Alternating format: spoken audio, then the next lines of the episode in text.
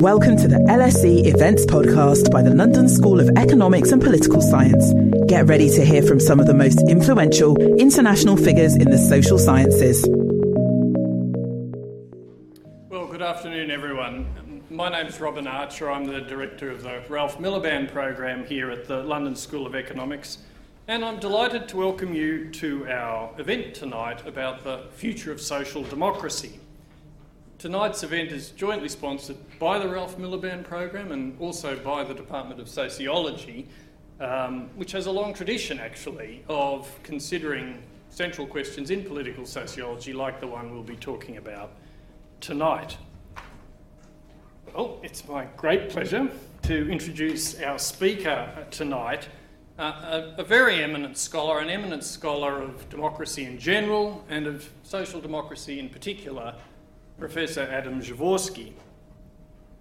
Adam is the Carol and Milton Petrie Professor at New York University, um, and he, he graduated in sociology from Warsaw University, went on to Northwestern in Chicago to do a PhD, and then spent, I think, more than 20 years at the University of Chicago as a teacher before taking up his current um, his current affiliation to, to NYU. He's had visiting posts in lots of different countries uh, you know, India, Chile, France, Britain, uh, Sweden, Switzerland, I think I probably, I probably missed a few. Uh, in any case, he, he's, he's got a, an incredible uh, international reach and reputation. And during the 1980s and into the early 1990s, he was part of a small but I, I think sort of very fecund and um, group of people that went by the banner analytical Marxism. And some of you may know uh, some of these works, which I think had a, a powerful uh, impact in the social sciences. Well, he's won all sorts of prizes. I mean, it's even worse than dealing with the countries that you've been in, but I, they include the Gregory Luebbert Award for Comparative Politics, the Woodrow Wilson Prize, the Johan Skytte Prize from Sweden, the Sakip Sabanci Prize from Turkey, the Juan Linz Prize from the International Political Studies Association, the Socialist Review Book Prize, and he's been appointed to all sorts of um, scholarly organisations, not least as a member of the, as a fellow of the British Academy. Well, uh, Adams made a major contribution to a number of areas of scholarship. He's made contributions to comparative methods, to basic questions of political economy concerning the relation between states and markets, very important contributions to classic issues about democratisation and their relationship to economic development, and most recently, I think he's made some powerful um, contributions to the debates that are taking place about democratic backsliding. He's got two books out just in the last few years about that. But without doubt, one of the most enduring themes in his work over a period of at least 40 years has been concerned with the prospects for social democracy. And I think it's um, safe to say that from his classic work on uh, capitalism and social democracy and the related work in Paper Stones, from that period onwards, his way of thinking about it has had a powerful shaping effect on the debate as a whole. So tonight, we've asked Professor Przeworski to come and return to that theme and give us some of his current thinking about some of the dilemmas that face the social democratic tradition. We've asked him to think what the new opportunities are for that tradition as well as the new constraints.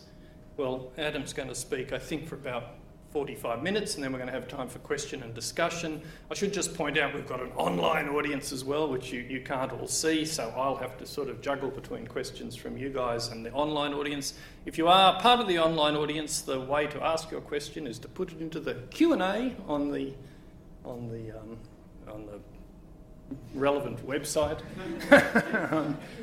and um, it, will be fed through, and we, can, we won't be able to take all the questions, we'll be able to take some of them. But first, before we do any of that, can I ask you to join me in welcoming our speaker, Professor Adam Przeworski.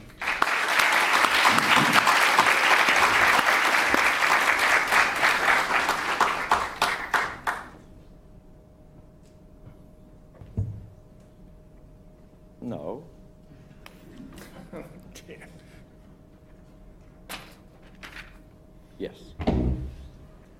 Well, I'm particularly honored to be here uh, because I've always read and very much respected Ralph Miliband, whom I had a privilege of meeting once, had a long conversation with him, which remains sufficiently vivid in my memory that I remember what we talked about. And what we talked about was, yes, the future of social democracy. That was 40 years ago. Now, speaking about the future is always difficult for somebody like myself who considered oneself a social scientist. I always uh, remember an adage coined by a late economist Ken Boulding, who said, uh, the only function of economic predictions is to legitimize astrology manuals. So one always does it with trepidation. But I actually have, 40 years ago, written things which had predictions about the fate of social democracy. So I have credentials and I have to face these credentials. What are they? I got, I started thinking systematically about social democracy, having lived through the debacle of the peaceful road to socialism, an experiment uh, of the Allende government in Chile between 1970 and 73. After that tragedy, as many people around the world, particularly the Italian Communist Party, I started asking myself so, what are the possibilities and what are the limits of transformations of capitalism that can be effectuated by social democrats. And I was particularly, I mean, the, way I thought about this, um, and I have to tell you, I have sort of a little bit of a game theoretic strategic streak in my veins, uh, was I was asking myself, so did social democrats do whatever it was possible to do, or did they commit errors? And the question of error was very prominent in the Allende experience. And by errors, obviously, I mean something like this. One, can commit errors only if there are some choices. Some are better than others, and one does not do whatever is best for the realization of one's goals. So just the very notion of errors means or entails the notion that there are some strategic choices. I wrote three things, just uh, something got in there. Uh, I wrote, oh, these were supposed to be quotation marks. They didn't come out, these 11s that you see in there. Uh, I wrote first an article in New Left Review of a book, uh, New Left Review, which came out in 1980. Then I developed the argument in that essay in a book, social, uh, Capitalism and Social Democracy, where this was published in 1985, and together with Michael Wallerstein, with whom I co-author one of the chapters, we worried very much about the danger presented by neoliberalism. And then in 1986, I published a book which was much more, with John Sprague, which was narrowly focused on the electoral future, actually, of social democracy. So I thought that social democrats faced three consecutive choices, each of which was intensely debated at the time. The first one was whether to get engaged in electoral politics or try to bring in socialism by other means. They were called direct action, but basically by insurrectionary means. The second choice, once Social Democrats did enter into electoral politics, was whether to remain as a pure class party that is appeal narrowly to what socialists consider to be the working class, or to try to extend appeal to other groups, classes, and strata. And the third one, which is actually not a single choice, but a whole long series of choices, was how to administer capitalist societies when they govern. I think the answers were the following. The first answer was emerged in the 1880s, 1890s, that the only way that socialists could possibly come to power and realize their ultimate goals, because they had ultimate goals, which was to abolish classes, abolish exploitation, and provide conditions for full development of each individual. The only way that socialists could conquer power would be by electoral means. Yes? 1890s, uh, I think the Engels essay is 1891 or 1885 maybe, was the period when, on the one hand, uh, a cannon, artillery, military strategy was developed, which means that barricades could not withhold them. And on the other hand, the Social Democratic Party was legalized in Germany in 1881, so workers gained votes. And this is why Engels, in 1895, I remember, says, so now instead of throwing cobblestones, we can throw voting ballots, yes, votes became paper stones.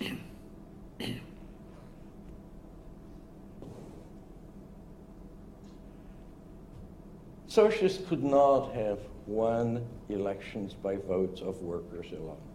As you all know, the original Marxist theory said that in the course of development of capitalism, inevitably everybody, almost everybody, will become proletarians. Some already are, some are not yet. They don't know that they will become proletarians, but peasants, petite bourgeoisie, they will all be proletarianism, proletarianized, they become wage workers, and as proletarians, they will vote for socialism. But already in the 1890s, Edward Bernstein, one of the prominent German social democrats, started to worry that maybe that structural prediction was false, that workers would not become a majority, that socialists could not win elections by the vote of workers alone, and therefore they have to extend their electoral appeals. And the third answer was that revolution, and by this, socialists meant abolishing classes, abolishing exploitation, etc., can be achieved by a series of successive, irreversible reforms implemented under democratic conditions. This was the great invention to some extent, Bernstein, Jean Jaurès in France, but many, many others. Um, and it was because it meant that there was no conflict between the next electoral campaign and realization of the ultimate goals. The idea was we're going to campaign on immediate reforms opening, equalizing the justice system from Jaurès, uh, extending, uh, making free public education, another French socialist, 1902, item on the program. So we're going to campaign on those grounds. We're going to win elections on that issue. And if we win the next, if we win the next election, we're going to implement another reform. If we lose an election, nothing very bad is going to happen because these, reverse, these reforms are irreversible, would be irreversible. The right, the bourgeois parties which come to power would not reverse them. So then the next time we win, we're going to make the next step.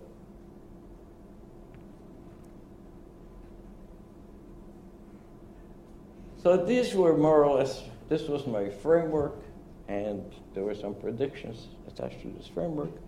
What makes me chagrined is to see that the pessimistic predictions to which I have arrived at that time about the limits to which social democrats can transform capitalism, I think have materialized. Uh, I'm not claiming clairvoyance. I will point out to some mistakes I made, some ways in which I thought I thought incorrectly. Uh, but all of my life, as probably some or many of you, I've been driven by this Gramsci's uh, precept of uh, optimism of the will, pessimism of the intellect. And I have to say that uh, uh sometimes the intellect overrides the will. So I'm just preparing you that uh, this is not going to be an inspiring talk. I'm going to talk on four topics after I open the wine uh, uh, bottle. I'm going to say something about electoral prospects of social democracy, about policy aspects. I'm going to ask what went wrong and where are we now. Electoral. I'm just showing you, you probably have seen tens of versions of the same graph. this is the time passed of average share of socialist votes in Europe from socialist, social democratic, labor, whatever uh, the parties call themselves in Europe from uh, 1960 to almost today. And you know, secular decline particularly sort of in the 1990s, is visible. Different people classify parties somewhat differently, so one picture may, may not look exactly the same as another, but the general trend is unquestionable. There's an enormous amount of research on this topic, as you know. Probably, well, um, research asks what explains the trend which is impossible to answer because there's so many transformations that took place in the same time that sorting out what is the cause, I think it's next to impossible. What explains differences among countries? Why is it that, uh, at least until recently, the PSOE, the Spanish Socialist Party, does well, and the PSF, the French Socialist Party, dismally? Yes, so we tried we have research on this topic.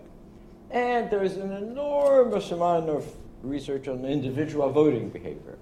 I, preparing for this talk, I just read an article by Bandau um, who summarizes results of 51 empirical studies of social democratic voting that were published just in the decade between 2010 and 2020. Um, this is the biggest uh, I think, research field in political science. As a matter of fact, uh, when I meet some people for the first time and they learn that I'm a political scientist, the first thing they ask me is who's going to win the next election. Because everybody thinks that that's all we do, on which my record is dismal. So, um, so what Bandau finds, he has 10 hypotheses I'm sorry, but every time you see these exclamation marks, Yeah, so 11, that's supposed to be quotation marks. Somehow it got. Um, so he, find, he has uh, 10 hypotheses and finds support, some support for all of them by one. And I think that this pretty much reflects the field. What this field produces is results which show that everything matters a little bit and nothing matters very much. So in the end, I don't think it's very instructive. What do we learn from voting studies? This is going to be a little bit technical, the only somewhat technical part of what I'm going to say. Yes. We vote that voters who have some policy preferences uh, which depend on some observable traits, such as being a manual worker in an industry, male manual worker of industry of the age of 50, yes. Uh, vo- voters with some ideal points about policies vote in a particular way given the positions of the parties, given party platforms, party promises, party slogans, and everything else. They take party positions as fixed, these studies. They take preferences of voters as independent of party positions, as given, and then they calculate probabilities, such as the probability that a worker male of a certain age is going to vote for a social democratic party, given positions of all parties, platforms of all parties, and maybe some sociological factors, of loyalty, etc. etc. Here's an example. So this is from Financial Times very recently. Think of a voter who has ideal points exactly at zero points, where the axes intersect. Yes. So this voter in 2010, he'd be closer to the Conservative Party than to the Labour Party. So this voter is going to be likely to vote Conservative. But party positions change between 2010 and 2022, according to Financial Times. And now note, this voter is closer to Labour Party than he is or she is to the Conservative Party. So now she's more likely to vote Labour. Yes, that's what studies of voter voting do.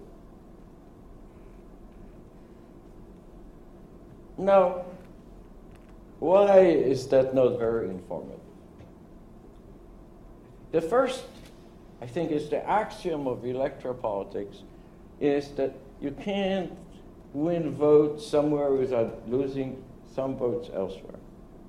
There are trade offs. And to illustrate this, I'm going to return to Sprague and I did in uh, Paper Stones because it opens up the issues that I want to discuss. When socialist parties decided to go for votes of non-workers, they diluted the salience of class as a determinant of political behavior among workers.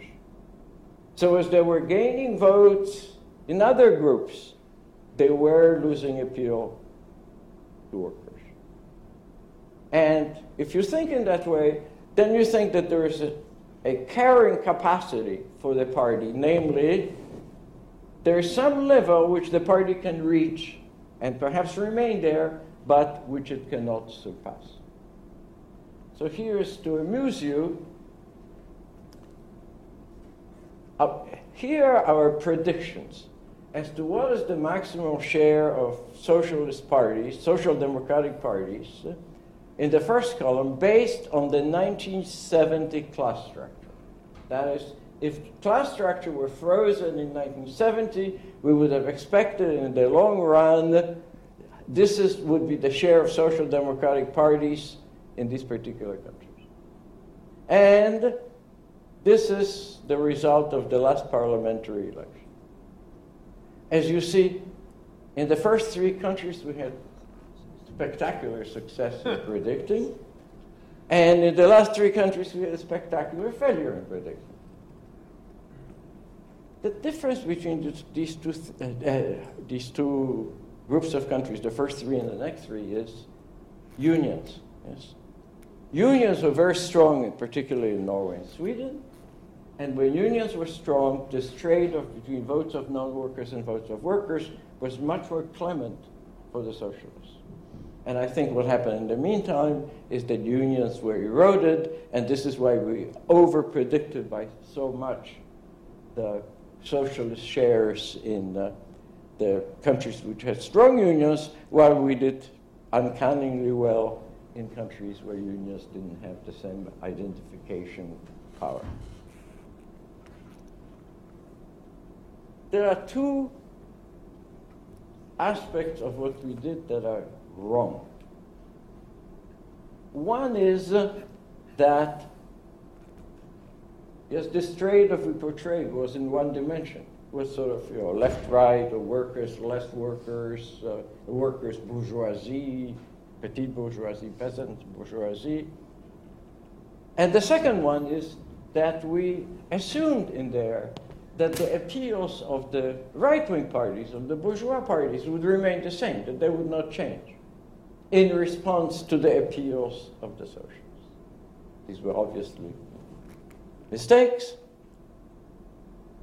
Already Lipset and then Herbert Kitschelt uh, observed that maybe political space is two dimensional, namely, there is the economic dimension, but there is also Lipset thought political dimension, and Kitschelt thought, which is between liberals and authoritarians. So Lipset had a category of working class authoritarians, where he would put communists, etc., etc. But the argument was the political space is two dimensional. Today, I think there's all kinds of evidence that the political space is multidimensional. Uh, European party systems became fragmented. The number of what we political scientists call effective parties effective parties is the inverse of the sum of squares of party shares, increased from three in 1960 to four in 2015. So as you see, by a third. More parties on the left, more parties on the right, and the trade-offs are just innumerable. Yes, they are about income distribution, about immigration, nationalization, racism, all kinds of you know abortion. Uh, marriage for everybody. And now, it's you probably followed in Spain, big controversy about whether uh, people under age 16, I think, can change sex, etc., etc. They divided socialists from their allies, from Podemos. Uh, the number of cleavages today is just, I think, much greater, and they really fractionalize the political space. Now, what would happen? Under what conditions could we actually get some results? If you sort of think of when could we make predictions? Only in something that we would call equilibrium, which has two parts. Given party positions, voters who have particular preferences vote for the parties which are closest to their preferences.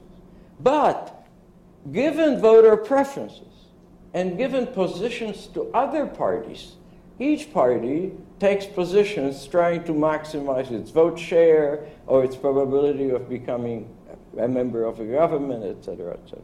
Yes, that would be a full electoral equilibrium. This is static. I'm not going to go into it, but the point is we have no way of telling what would happen, which equilibrium would prevail. It turns out there's lots and lots of possible solutions, and we have no instruments to tell which. When more than two parties compete in more than one dimensional space, we have no unique solutions. So we just can't even speculate about the electoral future of social democracy. I think we have no instrument to do that. No. I think probably some socialist parties are going to do better, they'll recover. Some are going to do worse, but what is the trend and which ones will be better off and which ones will fail, we just can't tell. So I can't say anything about the electoral future of socialist parties. Does it matter?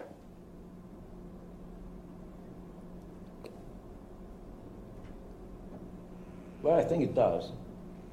Um, I like the paper, again, which I just read recently, which is again a review of literature on uh, the effects of social democracy on mainly income inequality. I like this paper both for the review of literature as for some new results. The topic is uh, an old one. There are hundreds of studies of effects of social democratic rule. Uh, I think the first one, the classic was, was by Douglas Hibbs in 1977, and pretty much everybody finds that, yes, social democrats, uh, socialists, even Democratic Party in the US, reduces income inequality with one exception, Clinton. The interesting, uh, I'm sorry to say that, but this is not my mistake. It's somehow in this transliteration, the I's between F and I disappeared. This should have been pre-Fisk in here, but it seems to be systematic. So the interesting result is that it seems that these results are persistent. That is, that countries which are already more equal redistribute more, and parties which are already unequal redistribute less. So there are basically, I found something like this myself, show you a picture. So this is inequality of market of pre-taxes and transfers gross income. And this is redistribution, share of national product that is being redistributed as a function of the inequality. As you see, in very equal countries, little is redistributed because there's little to redistribute. But what's striking in here is that in very unequal countries, very little is redistributed. What this suggests is uh, there's a very nice article by Roland Benabou, is that basically we sort of have two equilibria. One is high taxes, high redistribution. Another one? So, equality, high taxes, high redistribution. Another one is inequality, low taxes, low redistribution. And that implies that the effects of social democracy are long lasting, that they are entrenched. How does it happen? I think one explanation is just inertia, if you wish. Reducing social expenditures is just extraordinarily difficult.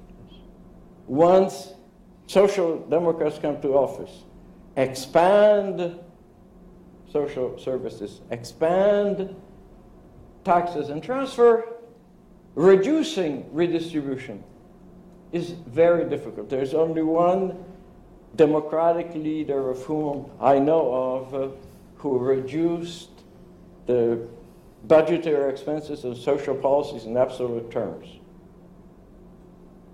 Thatcher didn't. Reagan did it, didn't.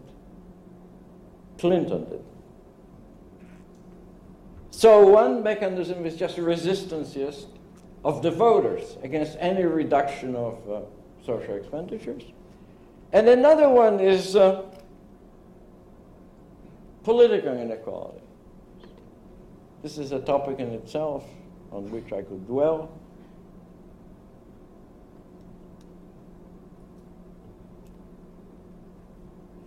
But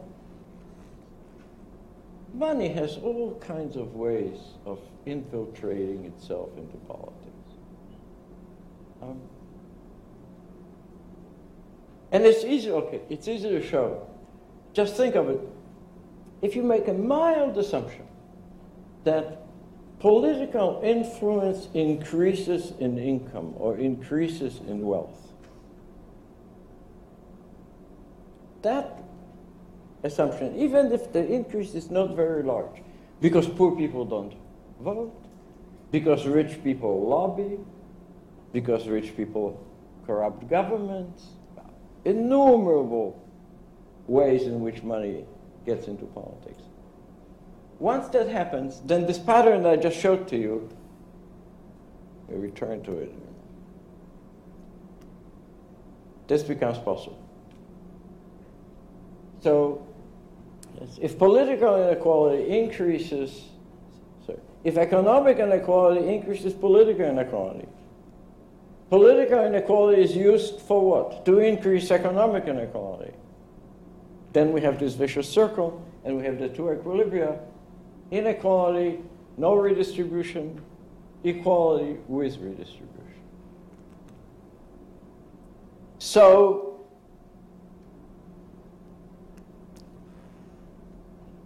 there are all kinds of attempts in all countries, international attempts, European, worldwide, everything, to, to regulating the access of money to politics but they're not very effective for one reason is that so why would those political institutions that regulate access of money to politics be less influenced by money than other political institutions?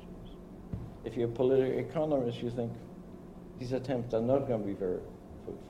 What I think does matter is uh, what Evers and Sosgetcher called power resources that's why unions really mattered. Yes, because unions had financial strengths, organizational strengths, ideological resources. They could play politics on almost equal grounds with the bourgeoisie. When unions eroded, I think income inequality increased. My conclusion is obviously it does matter. It matters because the effects of reforms are long lasting. I focus only on income distribution, but you know there are many other policies with which social democrats were very successful. Not only social democrats, I don't want to say that. Yes. Welfare state in Italy and in Denmark were built by Christian democratic parties. But those reforms are long lasting. There are several protection of income, job training programs, social policies. The list is long, so I think it does matter.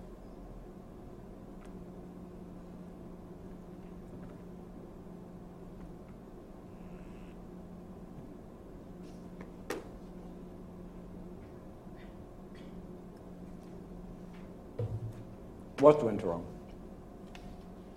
Well, I think that any kind of language of ultimate goals, any transformative vision of a common future. Basically, socialists went, I wrote recently, from revolution to reformism, which was a perhaps self-delusion, but it's certainly a reasonable strategy to coping with problems as they appear. One aspect of social democratic history that really strikes me as I look at it is that the list of problems that needed to be solved as uh, provided by Jean Jaurès in 1902 is not any shorter than the list of problems that need to be solved today by social democrats. As some problems perhaps were solved and some neglected, so many new problems appeared that, in a way, I think social democrats were transformed themselves from dreamers about some long term future to firefighters.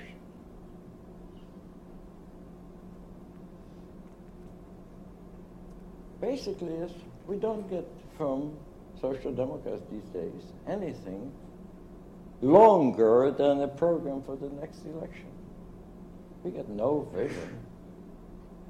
And I returned to this topic several times. Practically, again, this picture may look differently, different people draw it somewhat differently. It ends early, and perhaps it's going up, in here. But this is ideological distance between center right and center left parties as measured by party manifestos. As you see, that difference has dwindled from 1980, end of 1970s. The right went right, neoliberal right, and the left and social democrats went even further to move by more of a distance to the right than the right. So the result is that the programmatic difference has really declined. What are the consequences? I'm obviously speculating or commenting.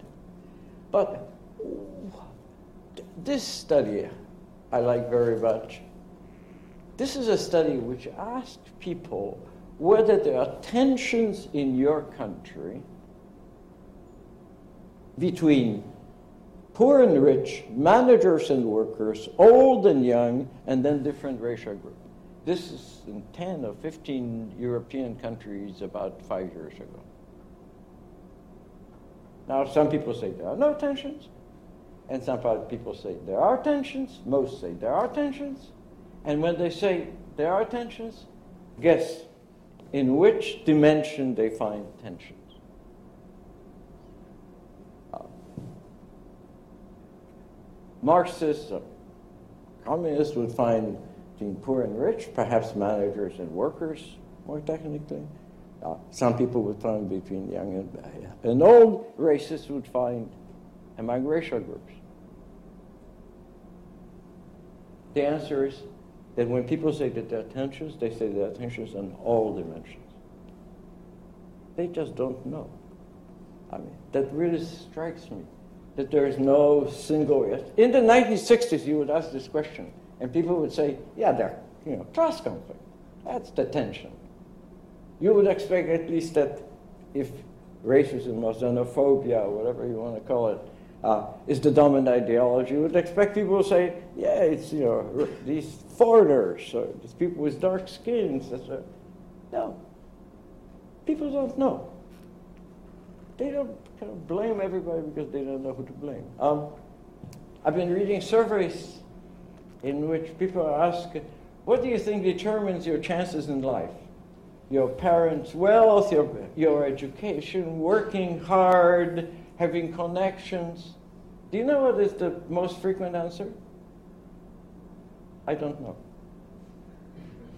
None, not this, not this, not this. I don't know. This is the one that really puzzles me. So if you ask people in Europe uh, about the salience of left-right dimension, in different countries, between 60 and 80 percent of respondents says, say uh, the left-right dimension is no longer relevant. And 90 percent of the respondents can locate themselves on the left-right scale. So this is kind of, again, bewildering. Yes, you say, no, no, this dimension is not well organized as society, but I know where I stand on it. And finally, something I find really dramatic. So 60% of respondents in the US and 64% should be in Europe believe that their children will be worse off financially than they are. So think of it this way. Since the Industrial Revolution, 200 years, eight generations, we have believed in every generation that our children will live better than we do. That's progress. The ideology of progress was what drove societies, drove individual aspirations, certainly drove parents' aspirations. And now, people fear for the fate of their children. Moreover, these are surveys, but in the US, there are very specific data which show that it's true. In 1960, 90% of 30 year olds were better off financially than their parents at 30. 90% in 1960. Today it's 50%.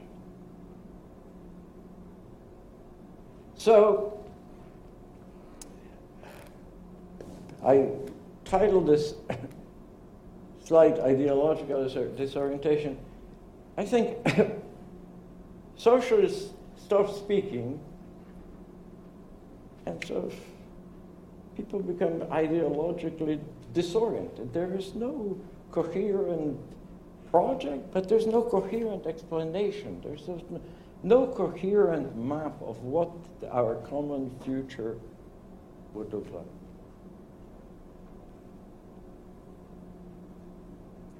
Now, this is a question which is recurrent. You see, were the constraints inexorable? Or did social democrats kind of give up and wish? Um, I was very much struck. I wrote a little essay um, on the exchange of letters in one meeting between uh, Willy Brandt, uh, Otto Kreisky, and uh, Olof Palme, which starts in the early 1970s. They begin to discuss uh, what is the situation of social democracy, where should we go, and then in the middle of this conversation, they get hit by the first oil crisis, and then comes the second. And suddenly they discover that they cannot continue the way they did just because of financial constraints, you galloping inflation, massive unemployment, 1970s, uh, that somehow the old social democratic policies, for some time at least, cannot, be, cannot continue. What they try to do desperately, something you know, return to, what they try to do desperately is uh, try to find out some distinctively social democratic response to that crisis.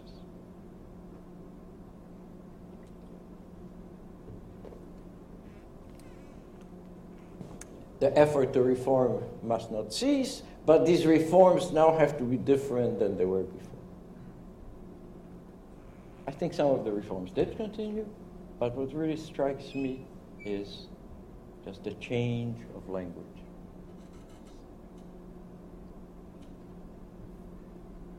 Jean Jaurès. No, sorry, I'm always uh, confused. This is Leon Blum. Says at one time, a better distribution would satisfy the requirements of justice as well as of development. Why does he say that?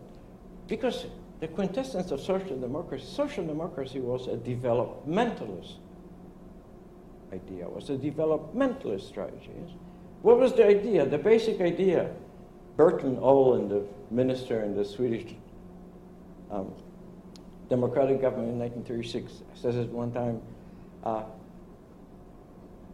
investment in healthy workers, well educated and well housed, is not a consumption expenditure, it's an investment. Investment in the most important resource we have, quote unquote, the people itself. Yes, that was the social democratic idea. The social democratic idea was that equality is good for growth. That, so if you wish, justice and growth in this development come together. Well, as you know, that language has changed with all kinds of third ways, we've found that there are dilemmas, so trade-offs, growth versus equality, uh, um, equality and efficiency. Uh, Iversen, I think, has a trilemma, and Rodrik has a trilemma. Tony Giddens had five dilemmas, of which none of was a dilemma in the logical sense. Somehow, social democrats said, no, no, no, no, we can't do things. We're too constrained. Oh, here I have a quote actually that this is Blum better distribution will revive production at the same time will satisfy justice. So I have to accelerate a little bit. Look, I think so. The quintessence of the social democratic project today is that we're going to strengthen markets and counteract or mitigate its effect. But mitigation is not transformation. Mitigation is sort of an eternal task.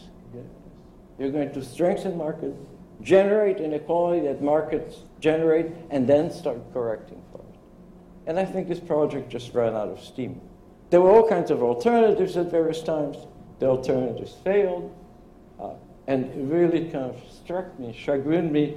Here's somebody whom I very much respect and follow and whatnot, uh, Joseph Stiglitz, who writes a chapter in a book. Chapter is called The New Capitalist Order, and just read it.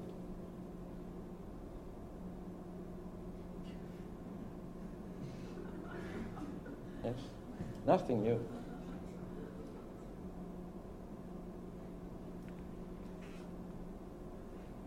Okay. The last and perhaps more painful part to prepare you.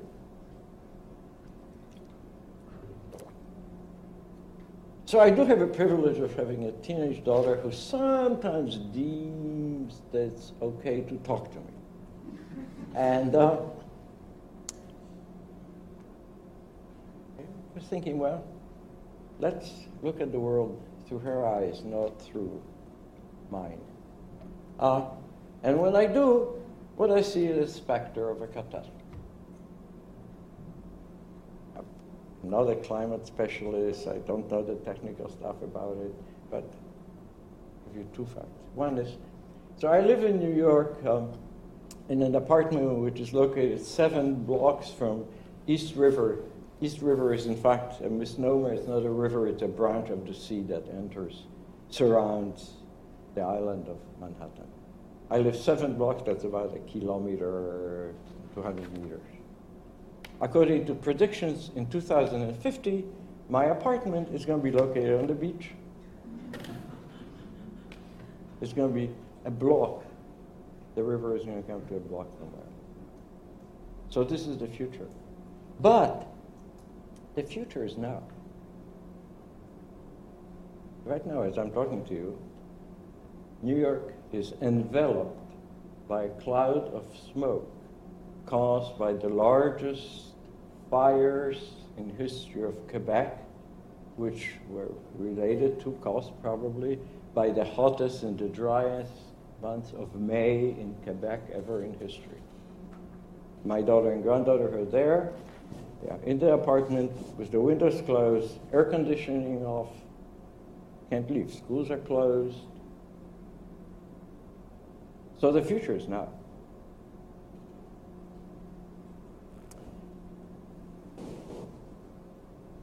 We are back to the 1970s, but maybe on speed. Uh, it's the same kind of issues the issue again is, so is there a left wing, is there a social democratic response to the crisis? What will be the ingredients? Obviously, it has to be international, whatever program there is. Climate has no borders. Has to be directed by the state, perhaps with coercive measures, about which there will be disagreements along political lines. And the big issue is going to be distribution of costs. So one left version is uh, that it's the rich who should pay. And at least Thomas Piketty says it's impossible to fight seriously against uh, climate uh, warming uh, without a profound distribution of wealth in, within countries as well as the international scale. Now, Whether that's sufficient, I don't know. Whether it's politically feasible, I doubt. I think that this is again the old socialist problem which revisionism resolves so magically. Namely, long term goals versus what the French call prix à la pompe, which is, means uh, price of gasoline at the gas station. You don't call it gasoline, you call it naphtha? Price at the pump. Okay, price at the pump, okay? I, I use the phrase because there's a brilliant observation by a French journalist saying that most people look at the price at the pump the same way as rich people look at stock market indices. For them, that's the indication of what's happening to, to their life.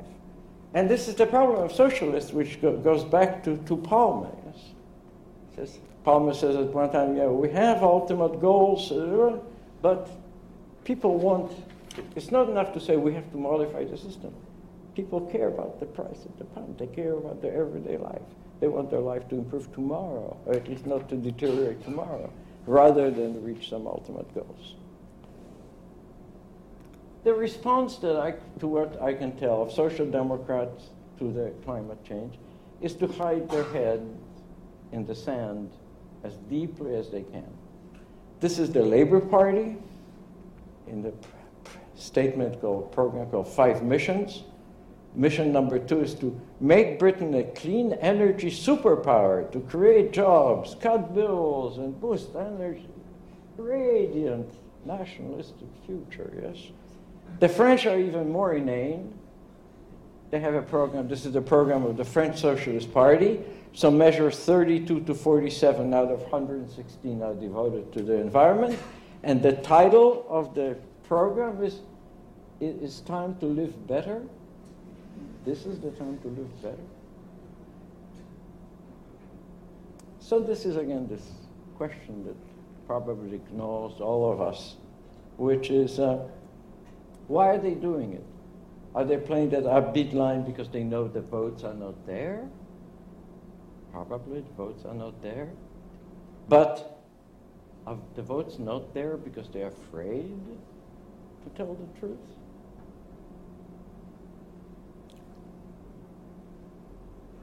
So this is the recurrent issue. As I kind of looked at, back at my notes, I was writing these notes, I thought, there's a recurrent issue, which is, uh, yes, to what extent the constraints to which social democrats were exposed were inexorable, and to what extent they were self-induced. There's no way to answer this question.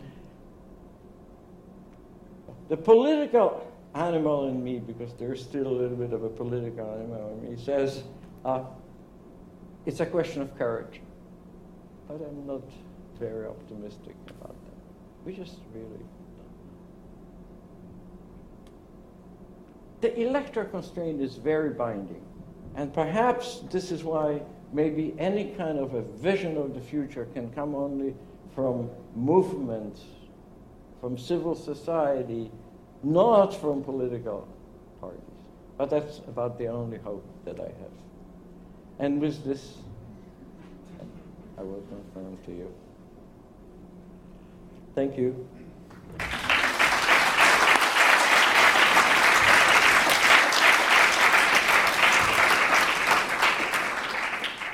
Hi, I'm interrupting this event to tell you about another awesome LSE podcast that we think you'd enjoy. LSE IQ asks social scientists and other experts to answer one intelligent question, like why do people believe in conspiracy theories? Or can we afford the super rich? Come check us out. Just search for LSE IQ wherever you get your podcasts. Now, back to the event. Okay, well, thank you very much. Um, so, we've got a good chunk of time for questions and discussion. I'll start by taking um, some questions here. And if um, when I call you, just wait till the microphone comes. And if you could say who you are and where you're from because we do have a big podcast audience later and they can't see you and they would like to know. Um, so, uh, the gentleman in the orange t shirt. Uh, hi, I'm Diaz. I'm a final year student at LSE here. Thank you very much for the very interesting talk. I want to ask about the role of class in uh, the role of, of class class, Class. and class consciousness. They, it, it's just, to, to what degree do you think sort of class in the modern world has become another substitute for income inequality? And uh, what are the, if you think that a class consciousness is something that we should keep in mind, to what degree do you think sort of electoral uh, system and policy should change accordingly? And there is a book by John P. McCormick of University of Chicago uh, called Machiavellian Democracy that sort of tries to use Niccolo Machiavelli's discourses and his praise of the ancient Rome and the patrician plebeian divide to sort of suggest improvements for the modern American political system in a way that we should sort of try to use class differences in the modern American society. So, what do you think of that? Thank you very much. Are we going to get three at a time? Uh, why don't you answer that one, and we'll see how we go. If we get lots of them, we might group them. Yeah.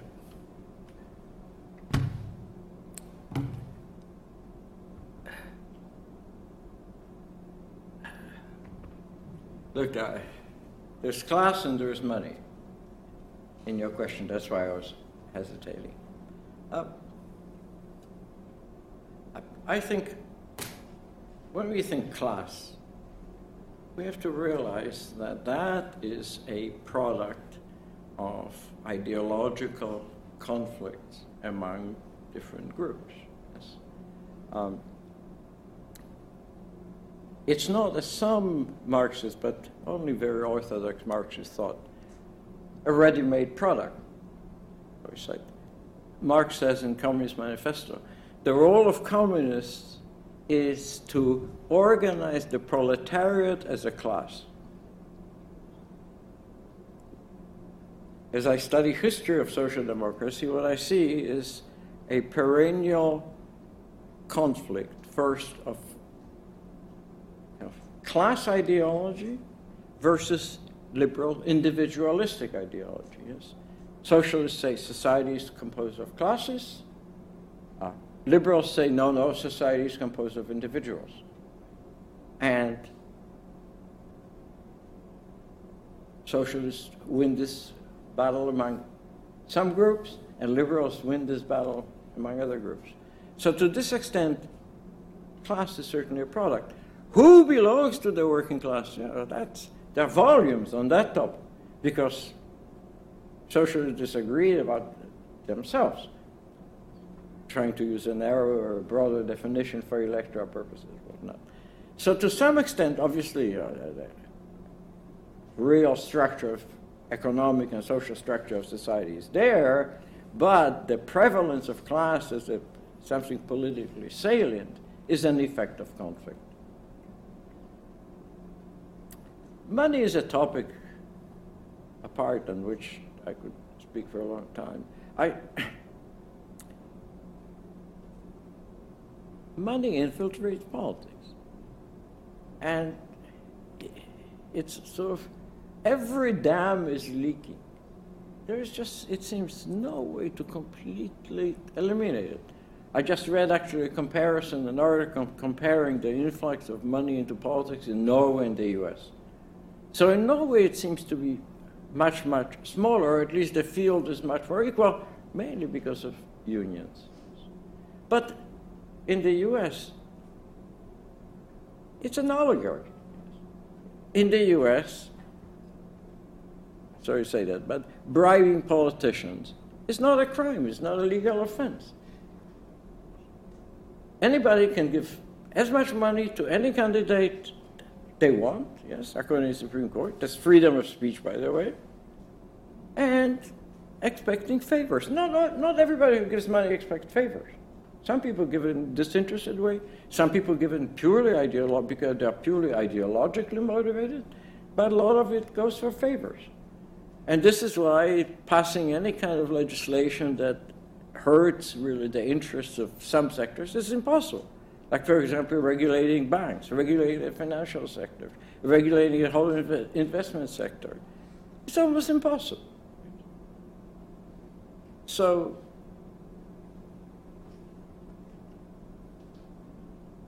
I'm done. Right. Um, so, who else do we have? Um, let's just see who's interested. Yep. So, Can I take? Uh, I will take two questions now. So um, the woman in orange and then the person in green. Uh, hi, uh, Professor uh, Dubrovsky. I've been reading your book since 10 years ago, and I'm uh, really big fan of you. I'm a consultant, uh, but I used to study politics. And my question is, so recently we are entering this economic recession, especially, you know, uh, in Western democracies and also lots of countries like China as well. So my question is, what is the impact of the economic recession in the next few years? Uh, what's the impact of this on first Western democracies like Europe and the US, and second on authoritarian regimes like China? Okay, so the impact of the recession on democracies and on authoritarian regimes, and the, the woman in green.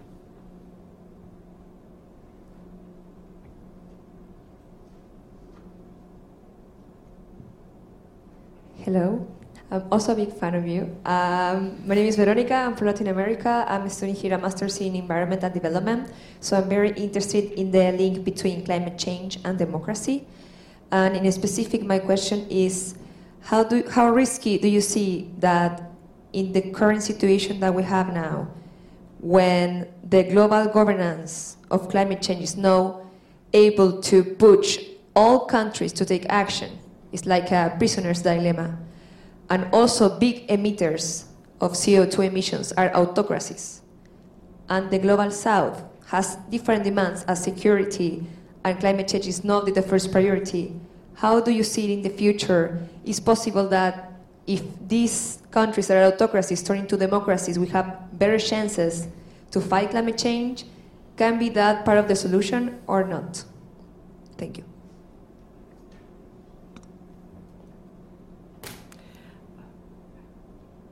Look, I'm not a public intellectual. there are some things I know and some things I don't know. So uh, I'm not going to be able to answer all of your questions. I cannot predict the impact of recession on uh, democracy or social democracy. I, I can tell you. I think democracy is here to stay. Um, there are all these backsliding countries. I've studied them, as a matter of fact, my current research has a lot to do with them. That is, yes, there's a whole series of countries in which the governments use democratic means to usurp discretion in policy making and increase their chances to be reelected. Recently, you saw Turkey, yes, the incidence of this phenomenon is disputed. Uh, there is a Swedish public relations firm, sorry, they think they're a research institute, called V-Dem, uh, which claims that democracy is falling all around the world. There are many other people, very nice article by Anne Meng and Andrew Little, claiming that it's not true. Uh, I think that the number of countries in which this kind of auto coup, auto golpe has occurred has increased. Different people calculate between 20 and 30, but I don't think that democracy in the world is uh, at stake or is in danger. The fact that parties we don't like win elections doesn't mean that democracy is at stake. I mean, the, triumph of Mrs. Meloni in Italy is not an indication of weakening of democracy. So far, she's observing all the democratic rules. So I don't think that democracy is at stake. In part, I think, because we don't have alternative ideologies. Yeah, this is not 19. Some people make a comparison between the period now and the interwar period. The big difference is in the interwar period, we had two coherent, logically constructed, appealing ideologies communism and fascism. These were really alternative blueprints of organizing society and politics. Uh, and they were extraordinarily appealing. Now we don't have it. We have it sort of an authoritarian instinct in some countries, but it's not more than instinct. It's just desperately trying to hold on to power, like in my native country, Poland, at the very moment. Again. So I don't think democracy is in danger. That I can say. As for uh, the, you know climate change, I am particularly embarrassed, I have to tell you, to speak about it in the presence of my wife, who spent a large part of her life in this kind of issues and negotiations. Uh, yes, uh, disagreement. All I can say, okay. So China, uh, let me say something about this. So China is able to introduce some policies which are painful and costly that the West has not been.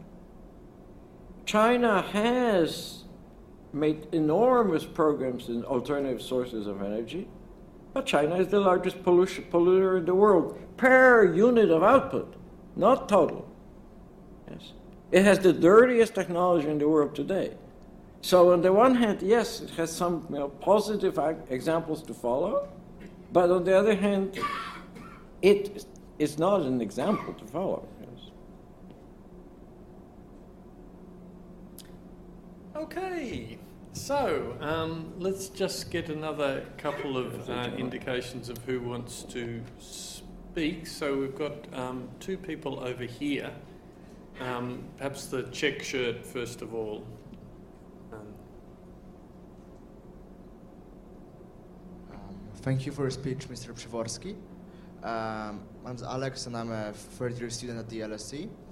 I want to hear about your take on the upcoming elections in Poland, considering the uh, dissection of the left leaning political parties, so that being the creation of the Hołownia movement, which is more pro trade union, but the same as less progressive, which is dividing the left leaning votes and how it could kind of like uh, lead, pave the way for, first of all, uh, getting rid of the Law and Justice Party from the government, and second being the future of social democracy and democracy as a whole in Poland. Thank you. Okay, we'll just take a second question. Uh, yeah, this person. Hi, uh, Professor Przeworski. Uh, my question is like, um, to what extent do you think elite influence is important? Not just I mean, what influence? elite influence elite. Like we know, we know in democracies through lobbying, through bribing, or or many other forms, but uh, we don't really study a lot on like quasi-authoritarian states or authoritarian states. Uh, quasi-authoritarian states or authoritarian states, how elites are very important in policy implementation. So, to what extent are they important in preventing, for example, social demo- so- social reforms or democratic democratization generally? Could you just say who you are as well? Just Amir. Uh, yeah, I'm, I'm, a master's student. Ah. So. Poland, I think I already told you, I'm terrible in predicting re- election results. I didn't predict Trump. I didn't predict Bolsonaro. I didn't predict Bush. I think my political sentiments override reason at that moment or something. So, uh, yeah, Poland is just an unpleasant country in which things you may not know have recently really heated up because the government is trying to stay in power by any means, and that means that they pass legislation which is going to call for some special commissions which will be able to investigate people for their contacts with Russia and take political rights away from them. Nothing is defined, the prerogative procedures, nothing. So it's really kind of an attempted coup d'etat. And you may not know, there are 500,000 people on the streets of Warsaw for the first time since 1989. So it's a country to watch, that's all I can say because it's going to be heated, and the election is October or November, yes, something like this. Um, elites.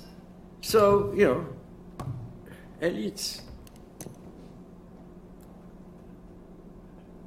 Yeah, so there are all kinds of sectors of different industries which organize uh, to influence policy of the government. Um, I, for example, you know, in Brazil for a long time, you could not increase taxes unless the tax increase was approved by the Chamber of Commons of, Commerce of the state of Sao Paulo. And it was just de facto. I know it. One of my closest friends was a minister of finance who went there with a tax reform proposal. They turned it down, and he was fired as a minister. So it's just there. And so if every, it's no, no longer true, by the way. I, I think that's true until about 10 years ago. Uh, but they had this power. No. Different groups, industry, organized typically, exercise their powers through all kinds of channels political financing, electoral financing, and lobbying. One of the big issues that Abby was mentioning uh, yesterday was uh, yes, there was a European proposal to make uh, all kinds of firms fiduciaries of int- ecological interests. That is, yes, to introduce into the statutes of private companies concern for environmental effects. There was in the draft of European legislation, and the last moment was removed. They have to inform about what they think about their consequences of their policies, but they don't have to guard environmental interests. Why was it removed? Because of lobbying. So yes, the resistance is there all the time. Yes. Um, but okay, there's something interesting about elites recently. Just read a French book on. Traditionally, at least in France, I don't know what the, what's happening here. Traditionally in France, yes, elite adopted some cultural norms or patterns, and they spread kind of down the social structure. It seems now that a lot of patterns are not initiated by elites. For example, names of children. There are all kinds of names of children in France which start with a K, like Kevin, Kevin. And that no Parisian elite is called Kevin. That's kind of your petite bourgeoisie in the provinces. The same with tattoos. Yes. Again, no Parisian elite would wear tattoos. That, okay? So, what's happening to these cultural patterns may be significant. There may be something there. But anyway, that's just an aside. Well, it's a very good aside. Um, so let me just take a couple more questions. So first of all, um, Adrian, and then if you could just bring the microphone to the gentleman with the jacket. I should say I know that we have some people who are high school students in the audience, so don't hesitate to ask if you feel so disposed. Yes, thanks for a very. Is it on? Yeah. Uh, thanks for a very interesting uh, and uh, thought-provoking uh, uh, speech. I would like, as a labor historian, that I'm, I'm from Switzerland and still not any longer that active member of the Social Democratic Party of Switzerland as I used to be. I would like to come back to the to the your short um, phrase where, where, where, where, you talk about the, the long-term perspective, the basic program, so to speak, uh, doesn't play any longer any role. And I would like to challenge this a little bit uh, because I think I, I, was myself involved in very marginally in drafting up a, a new uh, basic program of the SPS, and uh, it is not that surprising what is, is in there. It is it is uh, uh, democratization of the whole of the society and uh, economic democracy in particular. And I really have the impression that there is something, and if, if I read your your famous books. This was a time when this was still on the agenda, or, or people thought it was on the agenda. And I uh, uh, can't really help the impression that the, the, the fact that social democracy seems to be on the defensive everywhere has to do with seems to to be on the defensive everywhere has to to be with the fact that these basic programs are either no longer written or they are uh, really uh, even less important than they used to be once. But I think they they had a function to give a, a perspective to the to, to workers and to the to, to the elections, even though they weren't directly present. And, and perhaps, uh, if you speak of uh, the electoral, uh, the, the uh, ecological challenges and so on, they, this could be also a way to, to, to really say you need to, to uh, direct investments uh, in, a, in, a, in a democratic way. And I think up to a certain degree, the, what was happening in the United States and here uh, with young people joining uh, social democratic parties or uh, they, I, I, have the impression they're rather looking for that than for, for, for purely electoral politics, but I may, may be wrong.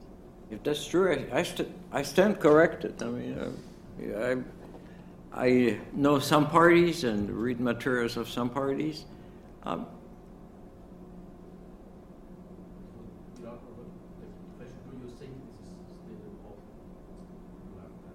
Oh, I think it's important. I just don't know whether it's feasible. That is, uh, you know, parties have to win elections. And whether some kind of a vision that is implementable by particular measures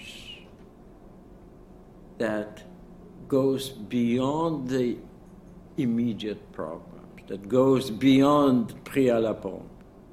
Whether that's feasible, that, that's my doubt. I'm, uh, look, you know, there were quite a few ideas we had, Social Democrats had at various times, yes. Uh, co-management, workers' funds, uh, regional policies, uh, they kind of well, they failed or they vanished. Um, every time we think social democracy is in crisis, there is a little outburst of writings on market socialism. I don't know whether you remember that, yes? Uh, when I was a member of Analytical Marxists, we were very much working on models of market socialism. What are the alternative forms of property and decision making within the firms that would uh, reduce inequalities produced by markets, increase employment security, and increase worker satisfactions. But I don't think I've seen an article on market socialism in several years again. So somehow well, you have, you know, Philippe Van Parijs and, universal income.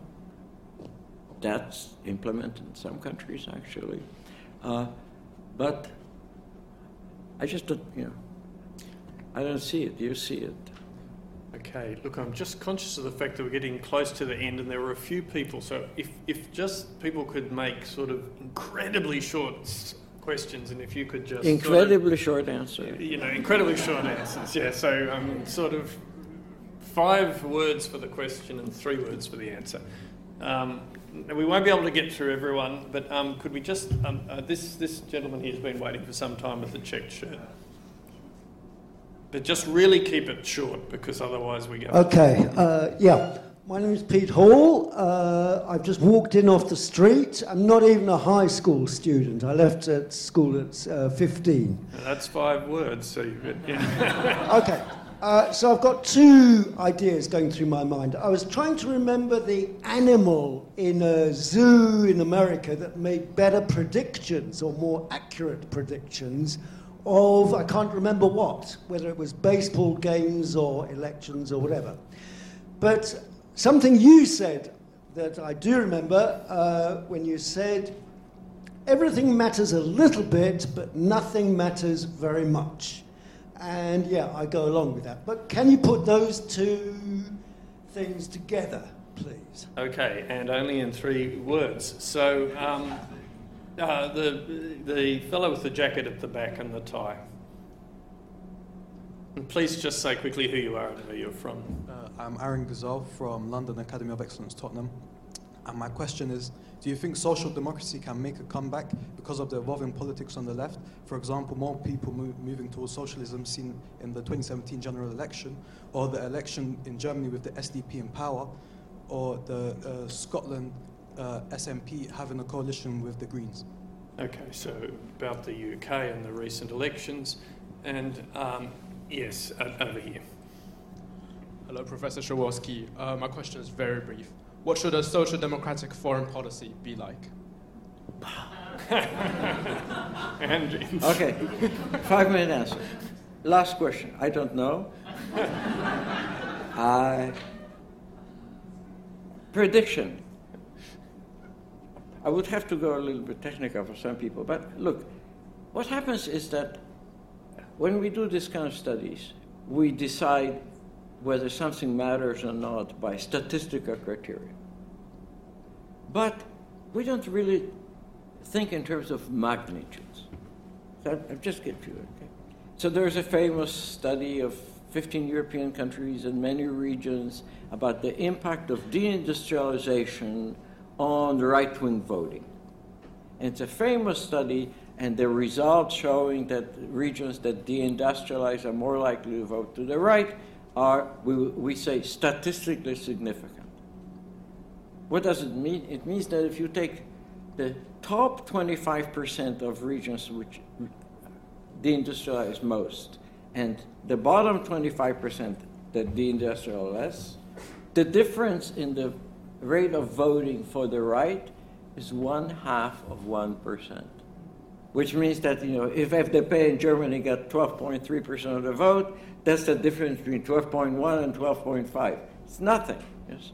That's the world in which we live, in which sort of everything is, is we call it significant, but it doesn't add up to anything. If I ask you, so why does it happen? You'll say, oh, it's for one of 17 possible reasons. So, okay. Uh, can social democrats win elections? Sure, they can. I mean, I have no idea what's going to happen. I was trying to argue, I was trying to show you that with more than two parties in multidimensional space, we cannot make predictions. We don't know how to. So we do a little bit by what happened yesterday, a little bit by nose, and sometimes we do pretty well. But the, the general uh, question is unanswerable. Depends what one party does in response to what the other party does. It depends whether voters are going to change their mind when they see programs, or they will not. Ch- change their mind when they see programs? We can't tell. We can tell how do people vote today, but we cannot say putatively how would have voted if uh, all kinds of changes occur. Okay, listen, thank you very much. I mean, that's incredibly wide ranging talk. You started by saying um, it was not an inspiring talk. But it was certainly an illuminating talk, and I mean, you, you, you talked about the severe decline in the electoral fortunes of this tradition of parties, the enduring significance of some of their policy options, welfare states in particular, and went on to consider the sort of ideological disorientation, as you put it, moving from dreamers to firefighters. I think perhaps your self denying ordinance on um, being inspiring, uh, you sort of a bit in spite of yourself turned to the end to consider the world through the eyes of your granddaughter and ended up, if I read you right, calling for courage, ideological courage, and for the growth of movements that might force things forward. So that sounded pretty inspiring to me. Can you join me in thanking our speakers for saying